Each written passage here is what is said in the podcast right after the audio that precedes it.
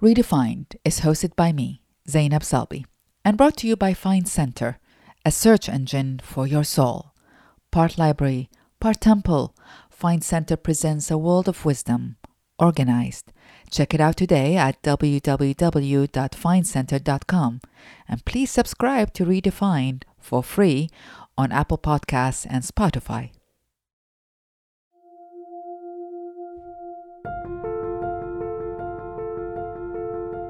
What's most important about life? What is the essence of life? Is it what we do, how much we earn, how many social media followers we have? Or is it, do we live our lives in kindness to ourselves and to others? Do we live our lives in love to ourselves and to others? In nearly losing my life, I was confronted with these questions, and it led me to the conversations that make up Redefined about how we draw our inner maps and the pursuit of meaningful personal change. My guest this time is Maria Bello. Now, you may know Maria from hit TV shows like NCIS or for her Golden Globe nominated performances in the movies A History of Violence and The Cooler, or maybe from her book Love is love, questioning the labels we give ourselves. I came to know Maria through another lens, as a fierce advocate and activist fighting to empower women and end domestic violence in places like Haiti and Darfur, and ultimately as a dear, trusted, and respected friend. Heartfelt conversations with friends like Maria gave me the confidence to launch this podcast, Redefined. So, as we end the year, I wanted to check in with Maria and talk, as we do, about what shaped her spiritual beliefs, the power and danger of beauty, evolving ideas about sexuality and relationships with beloved others, how to appreciate people in our past, and how to free ourselves from judgment. Join us.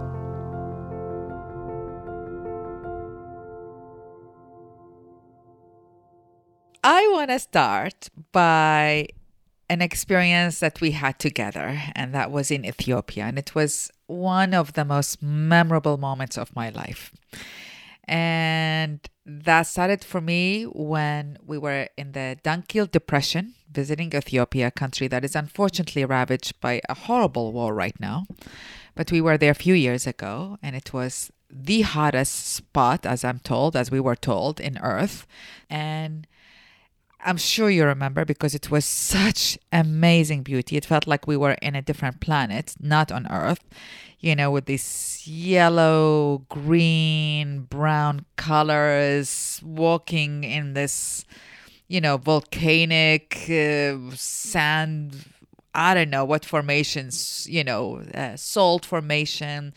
It's just so gorgeous. And when we left, I don't know if you remember, uh, you put on my you shared your headset with me. So we shared you know i had one ear and you had the other ear. And uh, we listened to Morricone's music the mission. And i remember that moment maria. I remember it so you know vividly actually because i teared up and i said life will be up and down. There will be good moments in life and there will be hard moments in life but throughout it all, I shall always remember that this life is so beautiful. And that moment for me came in sharing this experience with you, both in going to the same place and in having the same, in, in sharing the headsets, basically listening to the same moment, to the same music, to the same experience. So, my first question is what was that for you? And or and if it's not you know what was that moment for you but also what was the moment where you just had this epiphany that this earth is so magnificently beautiful and that this life is so beautiful? Just like you that memory is so stuck in my heart and in my body. I remember it exactly on that helicopter. What we saw those few days even the few days before the landscapes we saw being stunned by beauty, dropping in the middle of nowhere and you know, meeting this uh, amazing tribe of people who've been living the same way for 3,000 years, right? Like it was really magical. And to see that, that depression, to see it looked like a science experiment, right? Like you said, green, yellow, brown. I call those moments, particularly with travel, uh, like a lot of people do, God moments, right? You and I had a glimpse of God and art, uh, music only elevates that moment, right? So I think we experience this. We've never seen anything like it. I have chills talking about it. This is what I love about travel. You just stumble upon something, and that music elevated this experience to like almost a godlike experience. And for me, going into that trip, remember I just got done work. I was feeling a little depressed. I didn't know where I was going in my life. I went very last minute. I got to say, by the time I got home after being with you and our gorgeous girlfriends in this beautiful, amazing place for a week, changed me. I felt different because I had a few God moments. It's like a wake up, wake up, wake up. They're knocking on your door saying, Hey, look at how big and beautiful the world is. Right? I have to ask then, what is God means for you in that case? I mean, you grew up Catholic, as I understand it. Uh, did you grow up Catholic? Did you grow up religious? I don't remember. I went to 16 years of Catholic school, church every Sunday, right? It was such a tradition, immigrant Polish and Italian family in Philly. Very blue collar, very like, this is what you do. Everybody goes to church. But I remember from quite a young age, I didn't buy it. I remember my mom's a very spiritual person, though she's Catholic. She was all about our ancestors, our spirits, pray to Papa. She was always about Mary, the angels. So she had this way of looking at the world that wasn't particularly Catholic. And so it wasn't even like a clear decision I made, you know, when I was 18, 19. I knew in my teens that it's not where I want to be. It was also so white man centric, you know, old man centric, the patriarchy. And I got that really young. I didn't want to involve myself in that. And so, what I think God means to me now, or I can say, as I'm living life, I can get glimpses of this. I don't have one clear answer for who I think God is. What I know is there are moments in my life when I experience God that I just know. It's not even a belief. I know completely I am taken care of. We are exactly where we're supposed to be. Life is right and good. So beautiful. Honestly, it's so beautiful for me to hear it because in that same trip, if you remember, there was a we went to this church and they're like very old uh, Ethiopian Orthodox rich uh, traditions and and rituals. And they opened this historic 12th century Bible I think for us and all of that. And I remember you were saying I'm not going there. This is patriarchy. And so I I actually was like okay I, for me, it was curious. I'm, I did not grow up Catholic or, or in Christian uh, tradition, you know. So I was like, oh, just curious. But for you, you're like, mm, I'm not going there. Remember? Yeah, and, and I and I, lo- I loved the musical part about it. Remember when they were outside and there's beauty and there's art and that ritual and history. But as soon as you go into that dark space and there's all these like men and no women are involved in this particularly holy thing, it just felt overwhelmingly masculine and, and my spirituality is more balanced in that. Masculine and feminine right? It's not like completely feminine. It's something in between. You know that's why by the way we share that book narcissus and goldmund which was one of my favorite books since i was a kid. Because it's that about book. that right? It's about like the balance of the male female. It's about the polar- polarity of being human and being spirit right? It's so interesting you bring that book up because I don't know if many people know or the public know. I mean, the public know you in so many, you know, shows and movies and all of that. I'm not sure how many people know that you're actually a bookworm, right? you know? Well, like you, some of my friends say, you know, my obituary will be like gypsy librarian, right? I've, I've been sort of a librarian and reader since I was a young kid and have collected many of the books that really inspired me throughout the years, just built a library at the house it's called Salon des Femmes, which is the women's room, because I have so many books, particularly on women's history and by female writers. And, you know, it's about mining history in a different way. Again, going back to patriarchy. Most history that's been told has been from that point of view. So I like to immerse myself in different things. But Narcissus and Goldmund, right, was one of the first books that sort of opened my eyes to the metaphysical, let's say that, even though it was a very practical story. And how did you get to it, Maria? I mean, I know my for me, my mom influenced me in terms of noticing and putting my direction, saying, uh-uh, "This is all patriarchal," or "This is very masculine," or "Be careful," or whatever, and go to this. And you know, my mom had a huge influence. She always told me, she said, "Never look at God as in the sky. God is in everywhere. Is in the flowers and in the sand. Is in the water. Everywhere." You know, how did you? What was the turning moment in your life where you realize mm, that is not God, that is patriarchal, that is masculine, and I'm gonna actually really need to look into other perspective. Was it books? Was it your mom? What was it? No, it's a good had one. that epiphany. It's, it's, it's, a good one. You're gonna like. Okay. I, this is true story. I'm 14 yeah. years old. Catholic girls' school on one side, Catholic boys' school on the other. In the middle was a chapel where you had to go every week and like go to mass, whatever we're there one day and the priest meets for us with us and he's talking about confession and they hand out these little yellow papers with different sins on them. You like a multiple choice kind of thing. You can just choose. no it's just they were talking about confession what, what you might want to confess and there's a list on there and one thing on the list was like do you masturbate? Have you ever been touched by somebody of the opposite sex not married? Like this sort of things and i was like um what? And i remember raising my hand and saying to this priest father, my mom's a nurse. Like it's totally part of adolescent development. What are you talking about? And I remember this like huffy thing and there was there was no sort of answer but then i was called to the office later and sort of questioned you know by these nuns who by the way were really cool like they got it he didn't get it but so it was really a wake up call quite early that's amazing because I'm sure all the kids masturbated. It's just no one said it except you just raised your hand and said, That's normal. Why are you punishing us for that? Exactly. There's courage. There's courage. And by the way, I felt an undercurrent in that school with many priests that I met in that thing that there was something going on with their own sexuality. And I have to tell you, kids from that school during my, you know, some time there were really wounded by priests. A lot of young men were really wounded by priests at that time at my school. I didn't know that then, but now as adults, we know what was happening and it's heartbreaking. Hmm.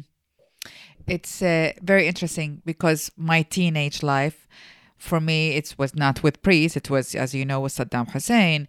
And beauty for me was dangerous. Like I knew as a teenager that it's dangerous to be beautiful because to be beautiful, then you have the gazes of powerful men and then they could do things to hurt you. Like that's how it was translated for me by my mother and society at large, you know, because also it was it came from truth, you know. If if they liked you, they raped you basically. It was a, that equal equation.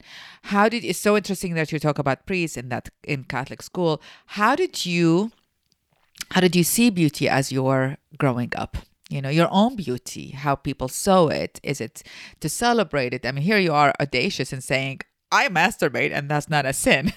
You know how did you relate to the meaning of beauty as a teenager? Uh, beauty in general was always uh, love to me.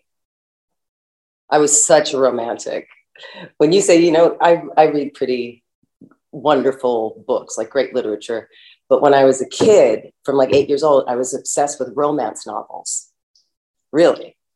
Like the pirate, and she she dresses like a guy and sneaks on a ship, and the guy falls in love with her, right? It was like seeing my parents' relationship somehow, okay, fine, family of origin stuff, something being modeled for you, but also this idea like one day I'm gonna meet my soulmate and it'll take me, you know, take me away and life will be perfect and someone will save me, Cinderella. So I grew up with that. So I had a boyfriend really early on, like every, you know, guy I met. And I had long monogamous relationships through my teens, 20s. Because I was like, this is it. This will save me. This is the one. And I really love these humans. I told you about the one who died of ALS a couple years ago and those amazing, those amazing moments we had. But so for me, that was the fantasy and that was the life. Like I was living God through loving and romance and possibility. of what that was and passion and sexuality and it all you know now i look at it differently but then that was god to me that's so beautiful okay well now you're in another part of your life how do you look at it differently how has that translate translated or that meaning tra- uh, evolved over time well then i thought it was real real you know in the moment. Like if i felt passionately about someone and they felt passionately about me and we had a connection because listen all the people i've ever been with are really great humans like really cool.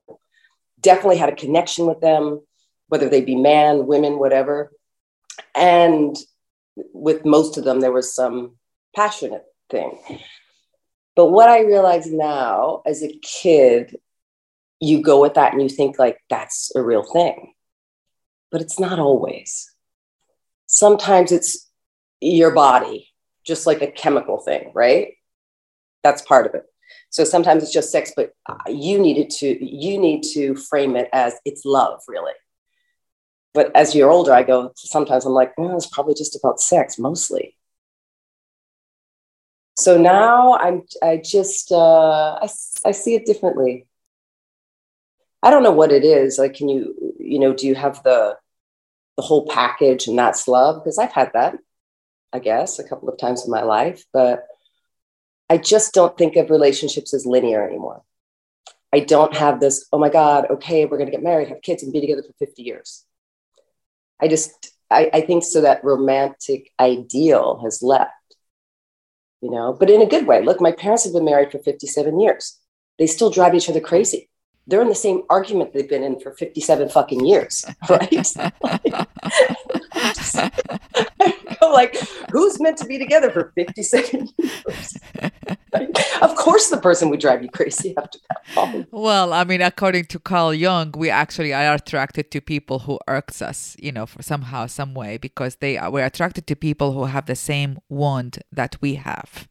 And so, in meeting that wound, then we are healing each other you know so that's you know by definition you know we're not only attracted to you know the people we love the most you know end up irking us or hurting us or whatever it is because they're so close you know? You know i call it i call the people who i love the most they hurt me because they have opened the intimate part of my heart in it you know where the muscles are soft there you know?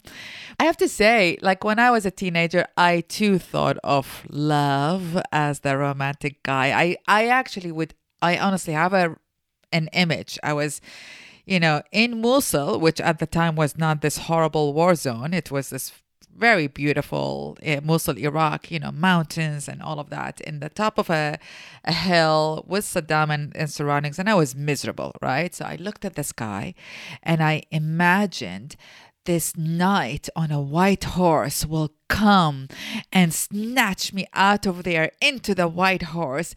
And then he's just like, save me from the misery that I am in.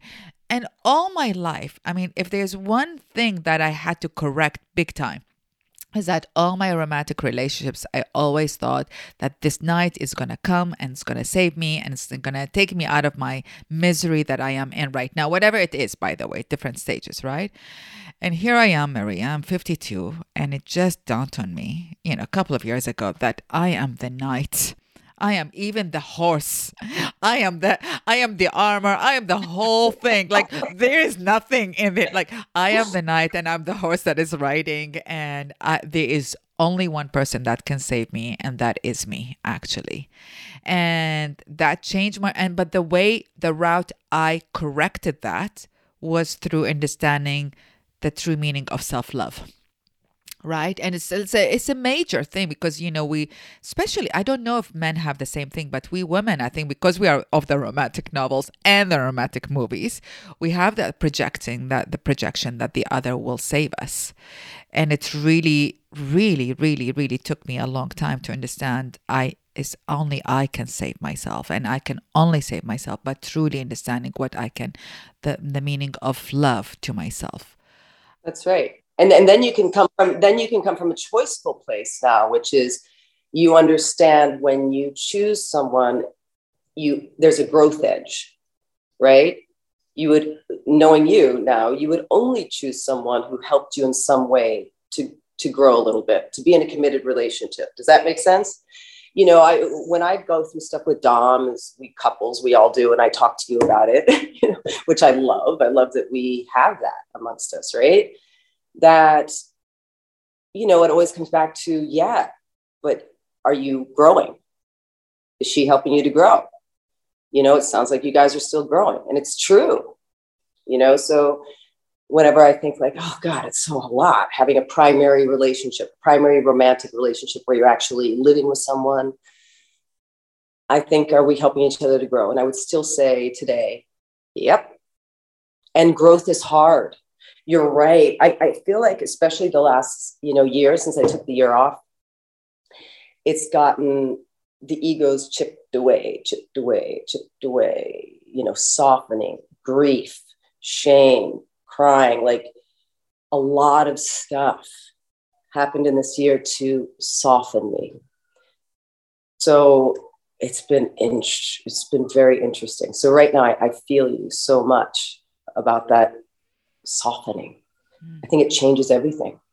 I mean, I would have to agree. I, I would agree. I mean, I got softened by force by becoming ill, you know, when I was really sick.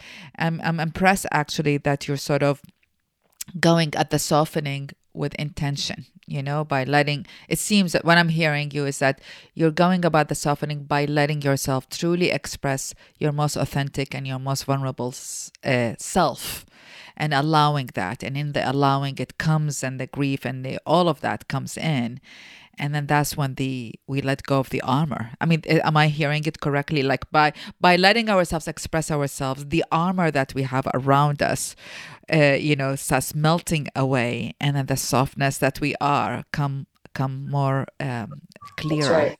and what yeah? i found is that what it takes is a great deal of humility like I learned so much humility this year.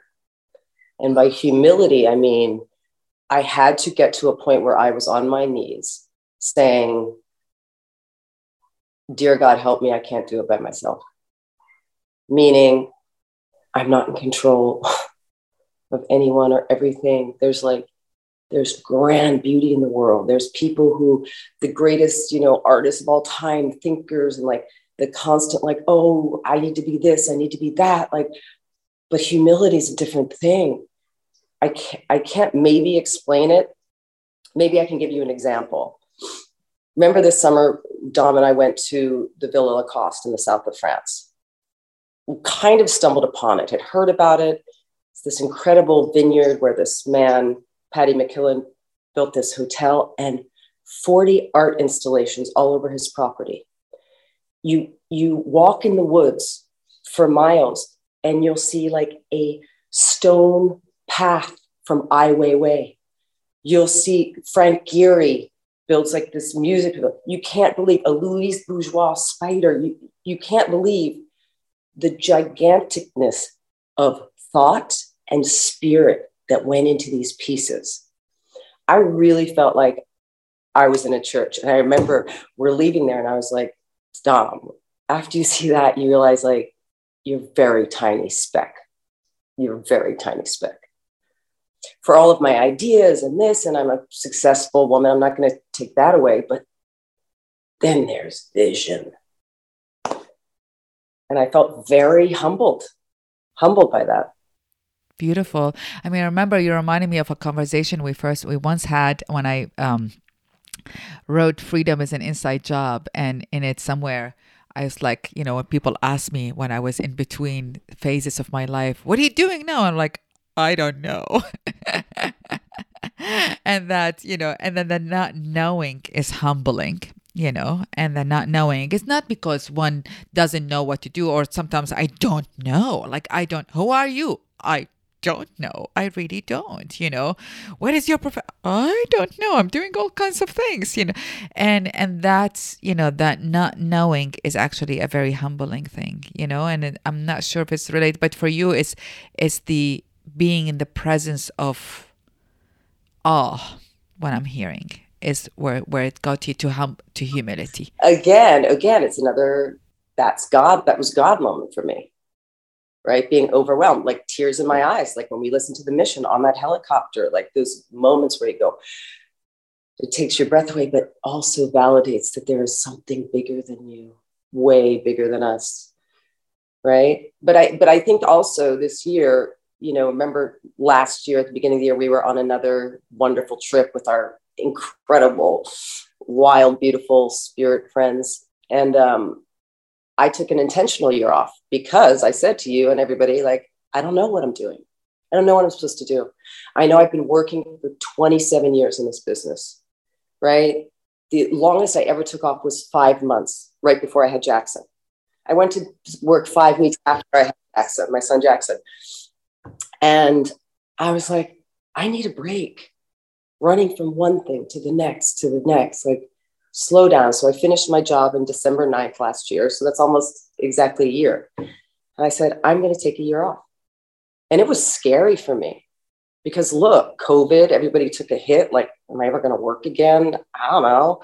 I have some projects that I'm producing and developing, blah, blah, but can I do this? And I did. Jack and I had COVID in the beginning of January. By day 10, I was sitting outside looking over, talking to a friend saying, I'm out. I'm out of here. I'm a traveler. I'm a gypsy. I'm going. It was before the vaccine, but because I had it, I could travel at that point. So I started immediately. You know, we were in Cayman Islands and then I was in the Yucatan and then I went to Kenya for a month by myself and then I went to Kenya again and then I've been in France and and sort of opening up again to huge moments of beauty, curiosity, and I'm realizing, I thought, you know, a couple weeks ago, I was like, oh, I haven't done anything this year. And suddenly I'm like, so much has been done to me this year. I have done so much this year in terms of uh, making my relationships right, my relationship with myself and others.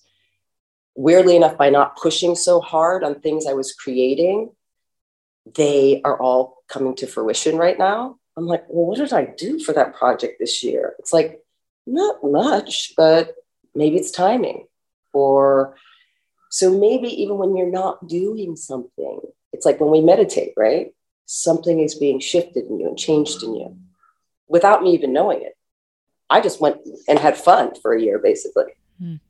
I see. I call this the feminine because the feminine you know and this is not to say one is better than other as we both know that this you, you mentioned that the feminine and the masculine are equally important but the masculine is a drive it's like i am going to do that you know the feminine is sort of let things happen like there is a flow to the feminine and so the the feminine is sort of the allowing for things to happen you know it's sort of uh, putting the intention putting one you know, being out there, showing up, but then also allowing things to happen. And, and, and that surrender and that the allowance, I feel, is one of the feminine values. You know, like we don't have to force everything. Sometimes we do, but also to allow it to happen to us, for us, is also um, that's the surrender, that's the humility. That's they're all from that space of, you know, just calmer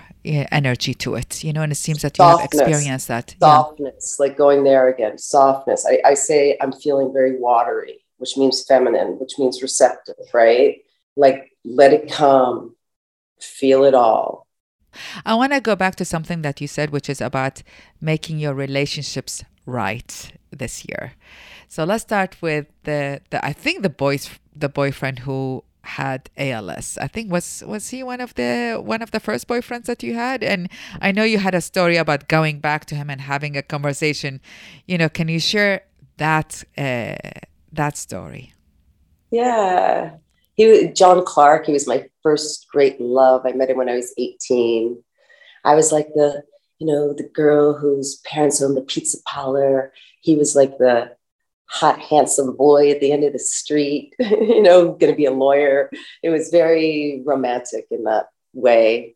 And we fell in love and we were together for a few years and to the point of like, we're going to get married. We're going to do this. Of course, you grow and we were young and things changed, but always loved this man. He was my first sexual experience. And it was so great. So many people tell me about their first sexual experience and it was miserable. Mine was fucking amazing Amazing. Good for you. Yeah, because we really we really had a connection and we really got to know each other and he was really hot. you know? so, That's excellent. so I I'm really grateful about that. But anyway, years later, he stayed in the neighborhood kind of where we grew up part-time. And he had ALS. My family's still friends with him and his family. So two years ago, I went back to see him and say goodbye. And we're sitting in the room. My mom's there, and you know he can only blink on a screen to sort of spell letters to talk to me. And so we're being very polite, like, "How are you, honey?" And give him a squeeze. He gives me a squeeze, and I can. But he has a smirk on his face. Like I totally know his smirk, and I know his eyes. So after we left, we're like, "Okay, bye." I'm texting him like, "What are you doing right now?" and he texts me back. He's like, "Nothing. You want to come over? Bring some beer." so we ended up on the front patio of his of his house laughing. And i'm saying laughing. He's in a chair. He can't move. He can't speak. Laughing about stuff that happened when we were kids. Like i always thought that i broke his heart. He thought that he broke my heart. And i was like i'm sorry i did this. He goes oh my god i always thought you were the nicest person. And i said oh my god me too. But we used to fight. I mean we were kids. And then he goes basically like let's see how's your finger? Look we got in a fight once and i was like this and i broke my finger. But these years later we were able to and, and i was able to say like oh my god we really taught each other about like sex and love. And he was like yes and funny enough i just started kind of dating dom i was like honestly this is true i'm like honestly if i wasn't like dating someone, I would totally make out with you right now. Like the the that energy between us was still there. It doesn't go away. It doesn't magically go away. It didn't matter. But what we did realize that night is we might have been apart for 20 years and we we never even spoke. We heard about each other, but we never spoke. But what we realize now, but we were still so connected. So what's the difference if we didn't see each other on this earth for 20 years or now that he's here? in another dimension. I almost, in a weird way, feel closer to him now. I talk to, you know, I, I talk to him all the time. I'm like, mostly it's like, oh shit, will you help me with this? I'm scared, whatever it is. It was a beautiful, beautiful the way that it came around. And I feel so inspired by this relationship, by the courage that we had what other relationships you healed in the last in that in your I mean it seems that you healed your relationship with yourself by allowing yourself to to be basically and to go with your wind. You know, what other relationship you healed you you that you're willing to share? Um I don't think I'm ready to share about or ever about you know the different sorts of relationships that I but I will say how I healed myself in order to make all of the relationships good in my life steady.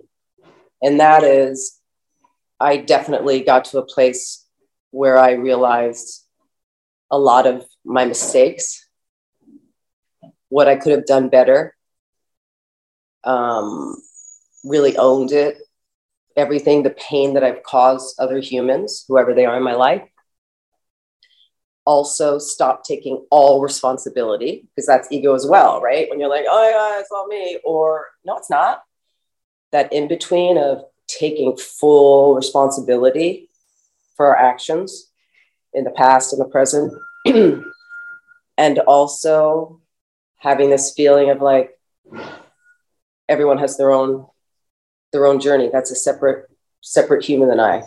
I'm going to stop trying to make sense of the world by trying to keep it in the frame that makes me feel comfortable. That's not what the world is. You have your own frame. Jack has his own frame. Dom has her own frame. My mother, like, I was putting my frame around everybody else for a long time, thinking that Zainab, of course you see the world how I see it. Of course. Then if we when we really talk, we're like, not exactly. You and I have a lot in common in terms of how we see the world, what we value, even our history so I think what I learned in terms of that self healing and love is that my frame is tiny in a wonderful way. and I want to know yours and the people close to me. I want to understand their frames more. And so I think I've gotten kinder. I think I've gotten a little kinder to myself, but I think I've gotten a lot kinder to people in my life. I think this is so beautiful and honestly so important in today's world. I feel like we are in a world where we're constantly correcting each other about what we say and how we say it, and and like we're, you know, often I feel sometimes I walk on eggshells, you know, uh, like oh, is this okay to say this or the, and to frame it in that way, you know, to frame it on saying, okay, I see the world this way, this other person sees this way, this way bad intention, good intention. What do I own? What do they own? Distinguish between my story and their story right. and move on. And move and on. move on. And, and that's the biggest case and move on. If you get stuck in there, you're still in your ego, right? If you get stuck there, then it's still about like how it affects you. Fucking let it go. Move on. Keep walking my son teaches me that a lot. He's very much like mom, one foot in front of the other. We're all human. I'm like, right, right. So here we are walking, you and I. I have two questions. Well, let's stay on the relationship because, you know, you made, you know, you fell in love with Dominique when she had cancer. I mean, a lot of people would turn around Maria and just say, I'm out. I love her, but, you know, that's too complicated. What I'm just so, so curious about that because that's for me shows so much about who you are. You know so much about the the loving the caregiving the seer part of you.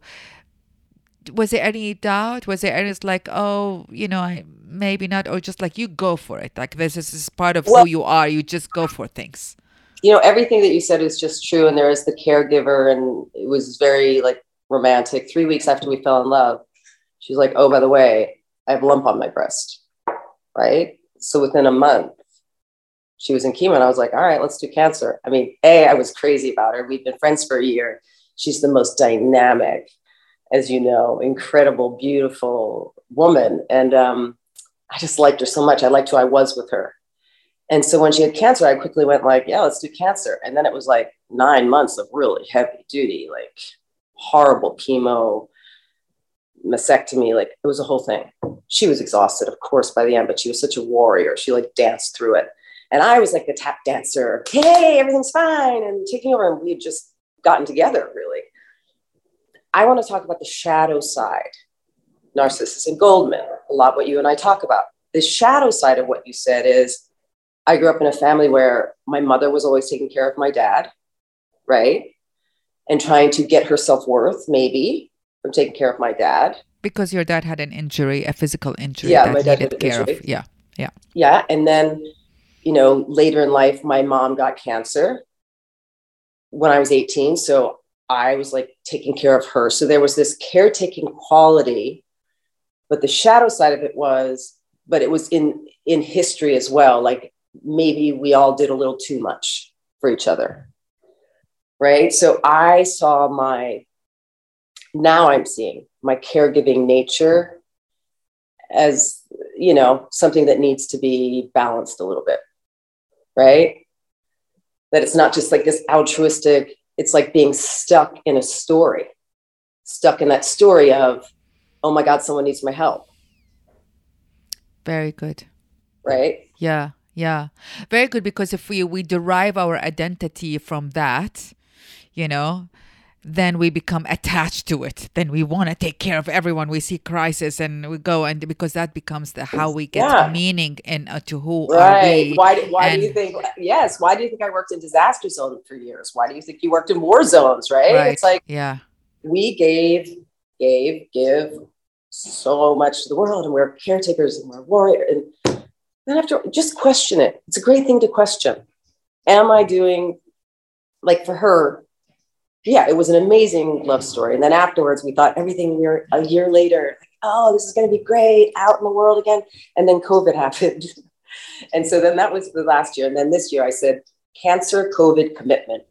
Commitment's the last tackle. You know, it's three like C's. Okay. the, three, the three C's. C's. um, yeah, but if you survive that, one can argue you survive anything. Yeah. Yeah. Yeah. Maybe. I don't know. It's a, lot of learning though, but but but even for me to be able to say that now, when she has said like, "Oh my God, you know, you saved me," and now for us to get to the point to the growth point where I go, "Well, not really. I was kind of saving myself too, and crazy about Beautiful. you." Beautiful. Right. Wow. So that that's growth to be able to say that to another human have that discussion about both of where your lives were and what was happening. Like at one point, I was like, she doesn't appreciate me. She's such an asshole. By the way, she was really fucking sick.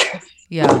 Yeah. Yeah. After yeah. six months, and she's so joyful and tap dancing like this. And you know, when she fell in, she fell in, and um, you know, I took it personally, right? Because I was exhausted too. So, but then hopefully you can find that out about each other. So it's not like, remember you did this, remember I did this. If you kind of de- deconstruct it and really take the other person's account into, you know, into account, then it becomes a third thing, Beautiful. something much more complicated than you thought it was at the time. Mm. No, beautiful. I mean, seriously, because you're taking truth into another dynam- dimensions. Truth is not, you know, there is the, I call it the outer truth. You know, the outer truth is that you took care of her and you showed her love and kindness and all of these things, right? The inner truth, which only us know about and only us can tell it to ourselves, is you're saying, well, I also derived my identity out of it and I also loved her. And it, you know, and so when we have this, I feel like when we have this symbiotic relationship between the outer truth and the inner truth, a new story of who we are develops if it's actually in truth right?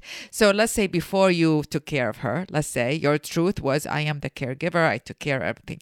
And then it becomes one aspect of truth. But then you did that, and then you realize, oh, there is another aspect, your inner truth, your intimate truth, your authentic truth, right?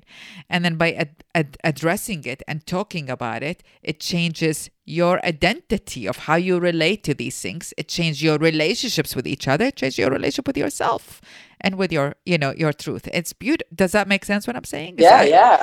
it's truly beautiful. It's truly beautiful. And not many people go there, but when we go there, we can actually shape a new story for ourselves. Totally beautiful. Oh my it. God. There's so much freedom in it. There's so much freedom in it. Gorgeous. Yeah, gorgeous. Maria, I you know, I can't end without you have all these books surrounding you right now where you are. Your favorite and you mentioned, you know, um a couple of books that impacted you. If you are to mention one book that you keep on going back to and read between now and then, what would that be? Honestly, and I read it when I was like 15, but I still do it. It's called Letters to a Young Poet Ah, by, by Rilke.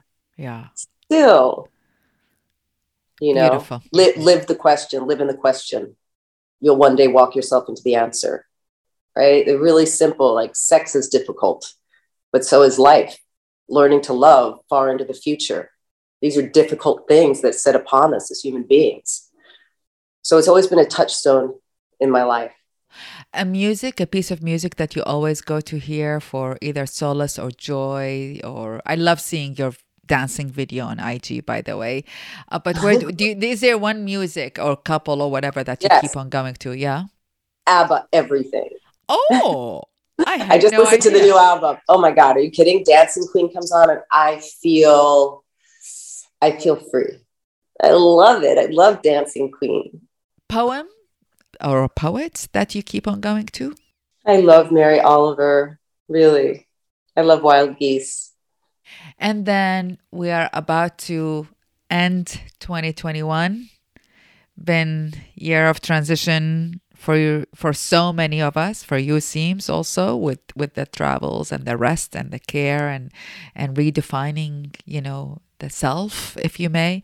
What are your hopes and wishes for yourself and for the future and for the world uh, as we go about 2022?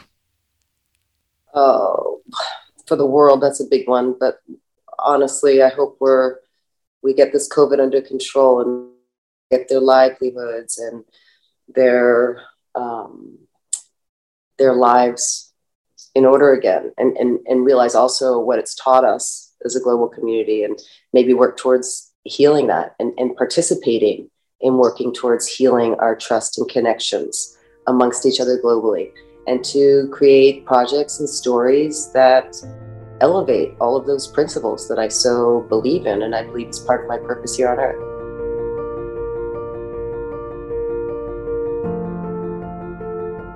That was Maria Bello. For transcripts and other resources from this episode, please go to www.findcenter.com slash redefined. Do please subscribe to this podcast. It's free, and your subscription and perhaps your comments is all I ask of you. Thank you. And if you want to learn more about my work with Find Center, please follow Find Center or me on Instagram at find underscore center or at Zainab Salbi. Maria is taking a break from Instagram, but her work is often public. Thank you so much for listening and wishing all happy and healthy holidays. We'll be back next week for another conversation about life's turning points and lessons learned. My guest will be author and spiritual leader, Reverend Dr. Jacqui Lewis. Redefine is produced by me, Zainab Salbi, along with Rob Carso, Casey Khan, and Howie Khan at Freetime Media. Our music is by John Palmer. Special thanks to Neil Goldman, Carolyn Pincus, and Shara Johnston. Looking forward to seeing you next time.